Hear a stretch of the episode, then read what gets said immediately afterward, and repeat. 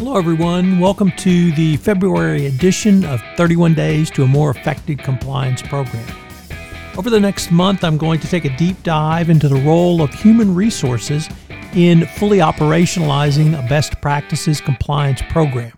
Each day, I will pick up one topic with three key takeaways which you can utilize to improve, enhance, or upgrade your compliance program.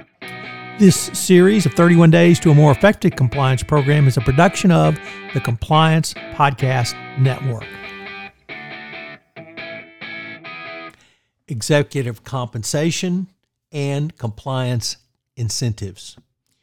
In a 2015 New York Times article, Gretchen Morgenson, which was entitled Ways to Put Your Boss's Skin in the Game, it dealt with a long standing question about how to make senior executives more responsible for corporate malfeasance. Her article had direct application and implications to compliance programs and compensation for senior managers tied to compliance. She said that the issue was whenever a big corporation settles an enforcement action with prosecutors, penalties level in the case, which of course can be enormous, they are usually paid by the company's shareholders. Yet, with the people who actually did the deeds or oversaw the operations, rarely so much have to open their wallet. Now, we do have to acknowledge this recently changed uh, with regard to Wells Fargo with the OCC proposed order of six top executives paying a multi million dollars.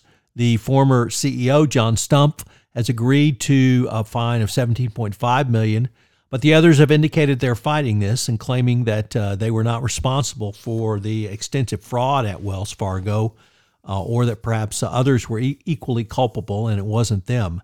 Nevertheless, this was, I thought, a, a, a very big change, certainly from the uh, OCC. Uh, we will be interested to see if the Securities and Exchange Commission uh, also follows suit in a meaningful way.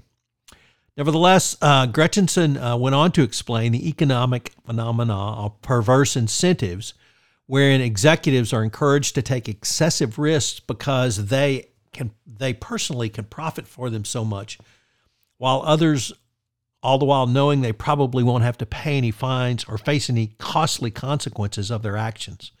To help remedy the, this situation, the idea has come to the fore about senior managers putting, quote, skin in the game, end quote. There are three sources for this initiative. The first was a proxy proposal, which was actually put in front of Citigroup shareholders, which would have required top executives at the company to contribute a substantial portion of their compensation each year to a pool of money that would be available to pay penalties if legal violations were uncovered under their watch. Further, to ensure the money would be available for a long enough time, investigations obviously into wrongdoing can take years to develop. The pro- proposal would require executives keep their pay in a pool for 10 years. Unfortunately, this was not accepted by Citi Group. A second solution has come from William Dudley, and he carries weight as the former president of the Federal Reserve Bank of New York, who said, in the case of large fines, senior management and material risk takes, takers would forfeit their performance bond. Not only would this deferred debt compensation discipline individual behavior and decision making, it would provide strong incentives for individuals to flag issues when problems develop. Morgenson reported on a third approach, which was delineated in an article quote, or entitled rather, Ties That Bind Codes of Conduct That Require Automatic Reduction of Pay of Officers, Directors, and Their Advisors for Failures of Corporate Governance. Leaving aside the incredibly long title, the article proposed to create a contract to be signed by top company executives that would be enforced after a significant governance failure. Executives would agree to pay back 25% of their gross compensation for three years before the beginning of improprieties. The agreement would be put into effect whether or not the executives knew about misdeeds within their company. As you might guess, corporate leaders are somewhat less than thrilled about the prospect of being held accountable. But in the compliance context, this is the kind of this kind of proposal is exactly the type of the response that a company or, or board of directors should want to put in place.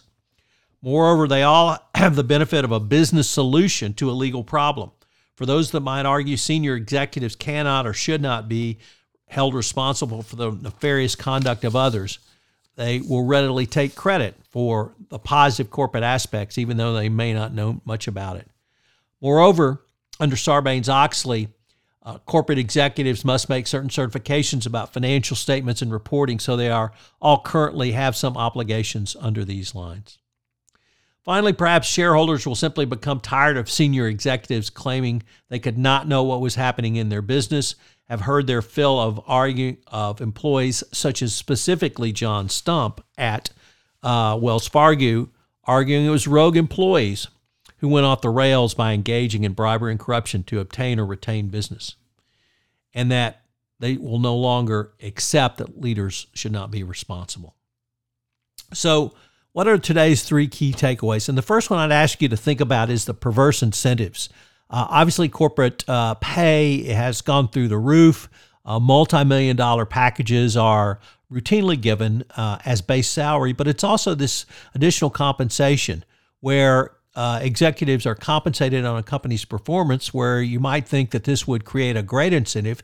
It's actually a perverse incentive because the um, incentive is to bring in as much money uh, without doing business ethically and in compliance. And this these proposals for some type of accountability by senior executives really speak to uh, ameliorating this perverse incentives. Number two, how can you create positive incentives in your organization? It really ties into number one is a perverse the perverse incentives that are currently in place, but now think about how can you make that a positive? How can you tie a positive incentive into your senior executives? And finally, the thing I like about this uh, one of the biggest reasons is it is a business response to a legal problem. This is not the government mandating uh, any particular change, but it's a, a business response. And when you can have a business response, it's always a better way to go.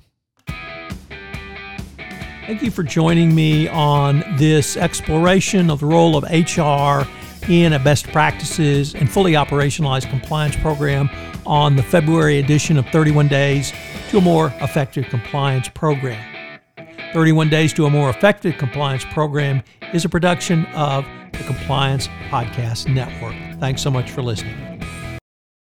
This podcast is a part of the C Suite Radio Network. For more top business podcasts, visit c-suiteradio.com.